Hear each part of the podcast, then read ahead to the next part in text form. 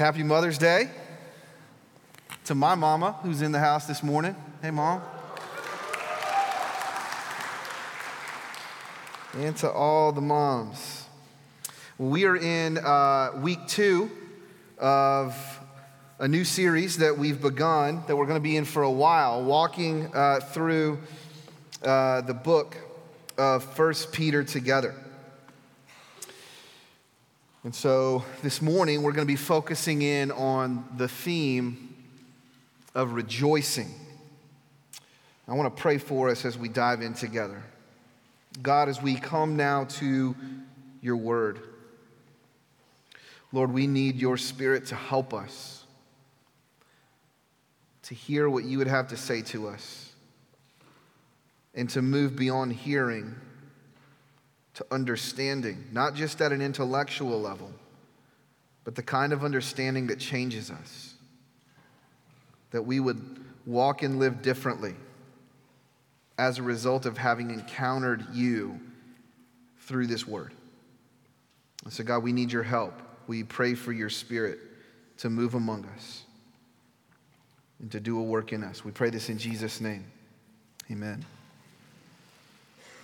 It's been observed that one of the things that makes Christianity unique among world religions is that it is a singing faith. Professor Rob Smith says that singing is one of the chief things followers of Jesus are renowned for, both down through the ages and now all around the world. This isn't true of every religion. In, in Islam, there is debate as to whether singing is even permissible. Many Muslims believe that the Quran prohibits music altogether. Strictly speaking, says one expert, the, the words Islamic religious music present a contradiction in terms. In, in, in, other faiths, singing might be incorporated into the religious practices and rituals, but it's, it's not central. It's not at the heart of the religion. But for Christians, singing is essential. It's, it's central. We, we sing when we gather. We sing at Christian weddings. We sing at Christian funerals. We sing in the car on the way to school. We have entire subgenres and radio stations and award shows devoted to Christian music. Christians are a singing people. One pastor remarks the fact that Christianity is a singing religion bears witness not only to the way we're wired as human beings, but to the kind of God we have. Namely, a God who is one day, according to Zephaniah 3:17, going to sing over us. We believe in a singing God, and so we are a singing people. As Peter begins his letter to these believers in Asia Minor, he begins with an invitation to sing. Verse 3 begins Blessed be the God and Father of our Lord Jesus Christ. Peter is erupting in eulogy, he's erupting in song. And then, three times in the following six verses, Peter is going to mention joy or rejoicing. He is reminding these brothers and sisters in Christ that Christians are people who rejoice, that we sing our way forward in the faith. In 1 Thessalonians 5 16 through 18, the Apostle Paul says to rejoice always, to pray without ceasing, and to give thanks in everything, because this is God's will for you in Christ Jesus. You want to know what God's will for your life is? Maybe you showed up this morning with that question on your heart. What is God's will for my life? Maybe you're a college student and you want to know what God wants you to do with the rest of your life. I can remember asking that question What does God want me to do with the rest of my life? Well, here it is. He wants you to rejoice always, He wants you to pray constantly, and He wants you to give thanks in every circumstance. Be joyful, be prayerful, be thankful. Pastor H.B. Charles says, Unsaved people do not rejoice in God, pray to God, or give thanks to God. Religious people rejoice sometimes, pray when they feel like it, and give thanks when things are going well. But Christians rejoice always, pray without ceasing, and give thanks in all circumstances. And that's exactly what Peter is inviting these believers into as he begins his letter to them. He summons them to rejoice. In verse 6, he says, Rejoice even though now for a short time, if necessary, you suffer grief in various trials. Peter encourages these believers to rejoice despite the fact that their lives are currently filled with trials. He calls them to sing even in the midst of hardship and suffering. For, for a short time, he says, you suffer various kinds of trials. We, we know from the Gospels that Peter was married because there's a story in the Gospels of Jesus healing Peter's mother in law. But here we pick up an added insight into Peter's life. Almost certainly, Peter had to have had kids because his use of the phrase a short time is essentially the equivalent to what dads say when their kids ask over and over on a long car ride, Are we there yet? Not much longer. Not much longer. That's what Peter is saying here. When he says for a short time, what he actually means is the entire span of their earthly lives. Trials will not fully go away, Peter is saying, until their time on earth is done. Jesus told his disciples, In the world, you will have tribulation. The Christian life is not impervious to suffering. If anyone tries to tell you that becoming a Christ follower means that your life will suddenly all fall in place and all your problems will go away and it will all be easy, that person is lying to you or they don't know their Bibles very well. In fact, the believers that Peter is writing to were suffering, at least in part, precisely because they were Christians. They were being mistreated and persecuted for their faith. In the world, you will have tribulation, Jesus says. But take heart, because I've overcome the world. Christianity does not make your trials disappear. What Christianity does is give you a reason to sing. As the Apostle Paul puts it in Romans 8, and Zach led us through this earlier, he says, For I consider that the suffering of this present time are not worth comparing with the glory that is going to be revealed to us. The Apostle Paul was a man who was whipped for his faith, beaten for his faith, maligned and stoned and imprisoned for his faith. But in light of all of his suffering, he says that his suffering is not worth comparing to the glory that's going to be revealed. He's saying it doesn't even register on the scale. It's so light in comparison with eternal life that it, it, doesn't even register. It pales in comparison to the glory that is coming. And, and here Peter says that trials are but a brief moment, just a short time in light of eternity. That they'll only be here for a little while longer. The nature of the trials that Peter refers to are, are varied. He describes them as various kinds of trials. That the word that he uses for, for various literally means many colored. Many colored, multicolored trials. It could be sickness, could be heartbreak, could be rejection, could be job loss or disappointment,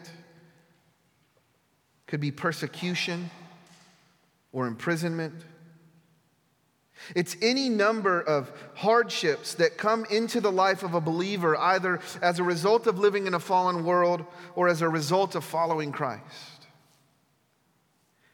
And in light of all of such things, Peter says, nonetheless, to rejoice, to sing.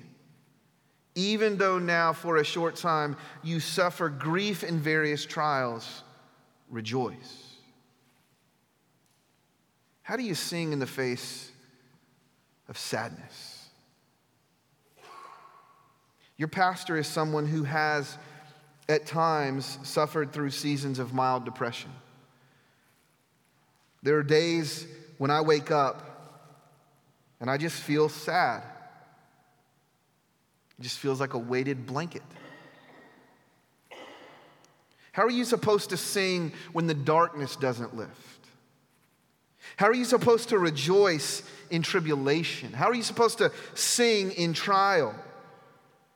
Notice that this is the context in which Peter invites us to sing. He says, Rejoice even though now you suffer.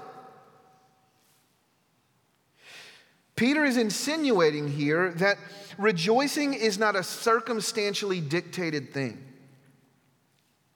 It's not predicated on how you feel at the moment, it's, it's predicated on what is actually true. Verse 6, he says, Rejoice in this. And the this that Peter is referring to is actually back in verses 3 and 4. Rejoice in this, that because of God's great mercy, he has given us new birth into a living hope through the resurrection of Jesus Christ from the dead, into an inheritance that is imperishable, undefiled, and unfading, kept in heaven for you. To rejoice, Peter is saying, there are some things that we need to be reminded of. There are some realities that we need to lay hold of. First, Peter says, you should rejoice in the fact that you have been born again.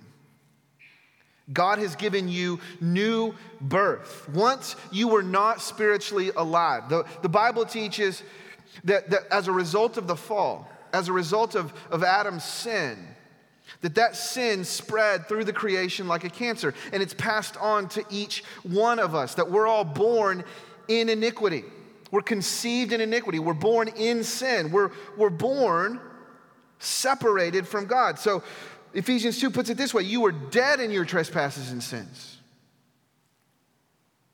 You were lost, following the course of the world, living as a rebel, consumed with sin and self. And as a result of that, you were under God's judgment.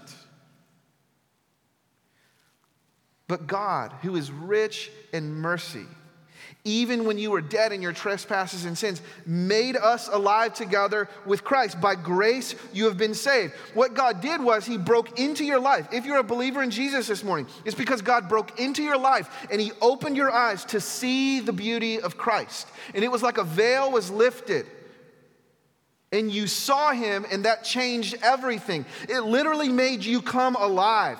And God opened your heart up to believe the gospel, and he awakened you to life, and he forgave your sins, and he filled you with his Holy Spirit.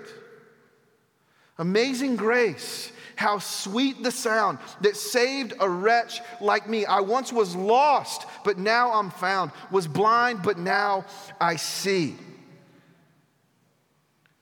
How do you rejoice in the midst of suffering? Peter says, You rejoice in this, that God has given you new birth into a living hope through the resurrection of Jesus Christ from the dead. Rejoice in the reality that you've been born again. Rejoice in the reality that the tomb is still empty. That Jesus is alive, that sin and death have been defeated, and because Jesus is alive, hope is alive. That what has happened to Jesus will happen to us. Nothing can take your salvation away. You have been born again into a living hope. Peter's going in here a little bit on the pagan gods of this world. They're dead, there's no life in that. Peter says, You have a living hope because your God is a risen Savior. Even in your darkest days, you can rejoice in that. But that's not all. Peter also says that you've been born again into an inheritance that is imperishable, undefiled, and unfading, kept in heaven for you.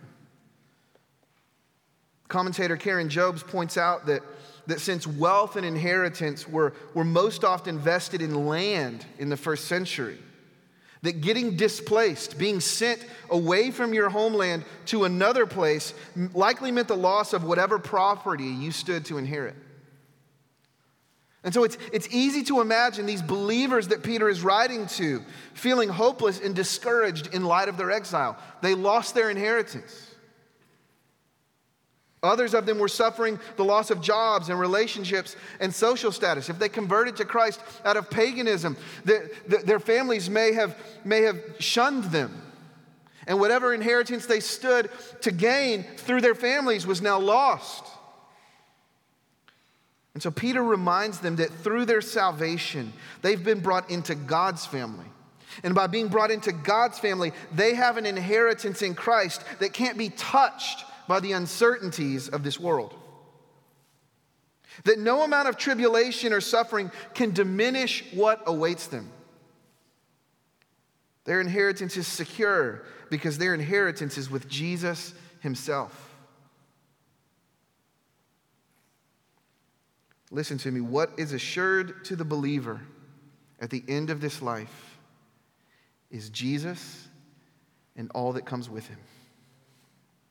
Pastor John Starke reminds us that by virtue of our union with Jesus, what is true of Jesus is true of me, and what belongs to Jesus belongs to me.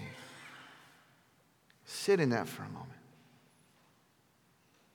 What is true of Jesus is true of me. At his baptism, it tells us that Jesus, as he went into the water, that the heavens sort of opened up and the Spirit descended like a dove on Jesus, and that a voice from heaven spoke over Jesus This is my beloved Son, in whom I am well pleased. Beloved, what is true of Jesus is true of you. God is well pleased with you. Oh, to truly, really know that deep down in your soul. If you really believe that, it would change everything. If we really believe that, we wouldn't be able to not rejoice. We would have to go, bust forth in, in worship. Listen to me. If you are in Christ, then at the end of this life, when you go to stand before God the Father, He's not only going to assure you that you are forgiven, He's not just going to acquit you. He's going to greet you with the utterance of His pleasure in you. Friends, God in Christ is pleased with you. He's going to sing over you. That's your inheritance. That is what is being kept in heaven for you. What is true of Jesus is true of me, and what belongs to Jesus belongs to me. Luke 12 32, Jesus says to his disciples, Fear not, little flock, for it is your Father's good pleasure to give you the kingdom. As sheep in God's fold, you are a co heir with Christ. And everything that is His, He's going to share with you. The Apostle Paul reminds the Corinthians everything is yours. Whether Paul or Apollos or Cephas or the world, it's like he takes it way on up there, or life or death or things present or things to come, everything is yours. And you belong to Christ, and Christ belongs to God. Can I suggest that perhaps the reason many of us struggle to rejoice is because we spend too little time considering what is ours in Christ? I mean, can we be honest? We wake up some mornings and we don't feel like singing. Some of you walked in here this morning. You just didn't feel like singing. But if we really knew what is ours in Christ, we'd sing. God's pleasure is yours. Christ's kingdom is yours. In Jesus, you are more loved than you can even imagine. And the kingdom that awaits you is wilder and more wonderful than you can even dream. You can rejoice. And no amount of depression or sickness or suffering can separate you from those things. In fact, what Peter goes on to show is that even the trials, even the trials that you face now, are actually employed by God to prepare you for that coming day when those promises become full realities. Notice verse 7.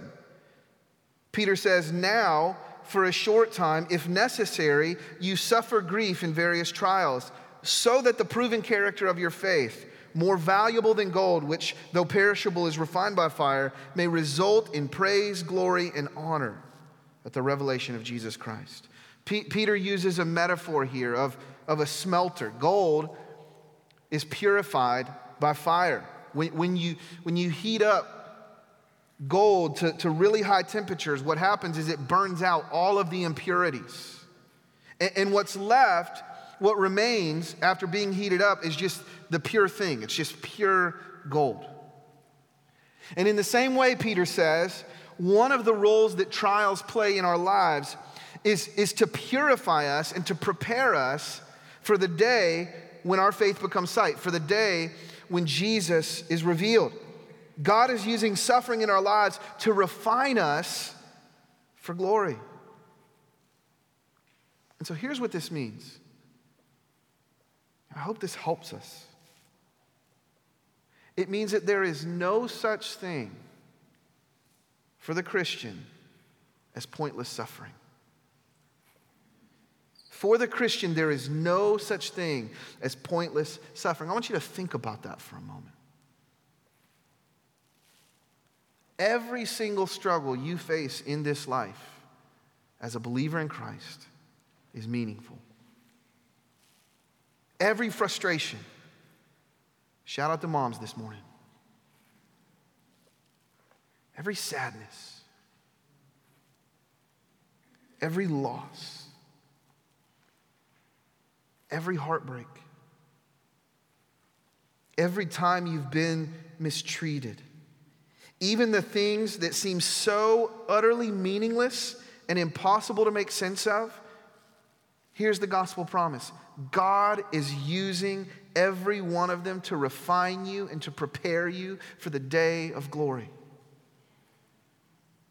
2 Corinthians 4:17 tells us that our light momentary affliction is preparing for us an eternal weight of glory.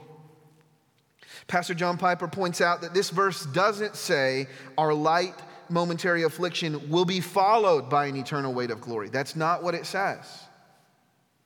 It says the affliction is preparing the glory. In other words, through the trial, the glory is being accomplished. Piper says every millisecond of your misery in the path of obedience is producing a peculiar glory you will get because of that suffering. God is working in your suffering for your glory. In our passage, Peter is saying something very similar. He's saying that your suffering is preparing you for the day of glory. It's, it's, it's refining you, that God's God, that, that trials are God's instruments of purification to ready you for glory. And though we don't rejoice in the pain of trials, we can rejoice through them because we know that they're meaningful. We know that God is at work. We know that all things are working together for ultimate good. So we can, as Romans 5 tells us, rejoice in our sufferings, knowing that suffering produces endurance, and endurance produces character, and character produces hope, and hope does not put us to shame.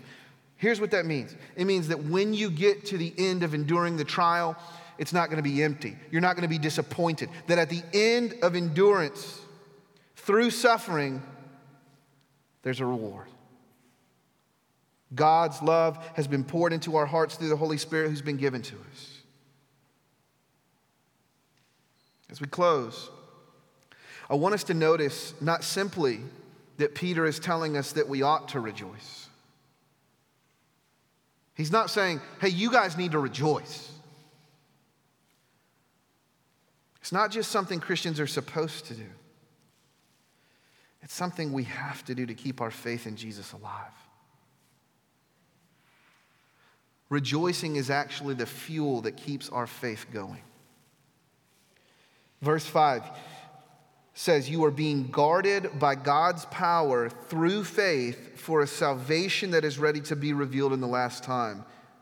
You rejoice in this, even though now for a short time, if necessary, you suffer grief in various trials. Let's unpack this. What is guarding you? Verse 5, you're being guarded by God's power. God is doing the guarding, He's the one that keeps you. But how? How is God guarding you? Faith. What is keeping you tapped into God's power, what is keeping you guarded, is your attaching yourself to Him by faith. You are being guarded by God's power through faith. And so you attach yourself to God by faith, and He keeps you. Now, here's the question What fuels that faith in God? How do you keep holding on to God so that He guards you? When trials come, when life gets hard, when circumstances are, imp- are impossible, what keeps you rooted in faith? How do you keep your faith in Jesus alive and ticking? Peter says, by rejoicing. Verse 8, though you have not seen him, you love him. Though not seeing him now, you believe in him and you rejoice with inexpressible and glorious joy. Peter saying, You really rejoice because you are receiving the goal of your faith, the salvation of your souls. Rejoicing fuels our faith forward to the end. Why do we gather and sing every Sunday? There are lots of answers that we could give to that question, right? We gather because it's the pattern that we find in the New Testament. We gather and sing because God is worthy of our praise. Amen? But here's an answer for you. We gather and we sing because your faith will fizzle out if you don't. You need regular reminders of who you are in Christ. You need regular reminders and assurance that you have been forgiven and loved by God. You need to remember that there is an inheritance that is being kept in heaven for you. You need to remember that God is at work in your trials, that you are loved. And so we gather and we sing the gospel like our lives depended on it because they do. We got to rejoice the gospel deep down into our souls until we believe it. What will keep you going when you're discouraged, when you're downtrodden, when you're burdened by life, is to implant the gospel deep into your heart through rejoicing. It's the only way to keep going. It's counterintuitive, I know. It's a paradox. I don't feel like rejoicing because life's hard. You got to rejoice. You don't do it because you feel like it. You do it because it's true. God is true, His gospel is true. And when you make that decision to rejoice, the Holy Spirit meets you there, and it's mysterious and it's hard to explain, especially to an unbeliever. But when you make the decision to revel in who God is and to revel in what He's done, to revel in the new birth and revel in your inheritance, when you make the decision to rejoice, the Spirit meets you there, and what happens is it actually makes you want to rejoice.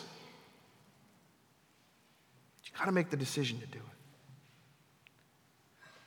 This is the way forward. Let us learn to sing our way forward in faith. Let's pray together.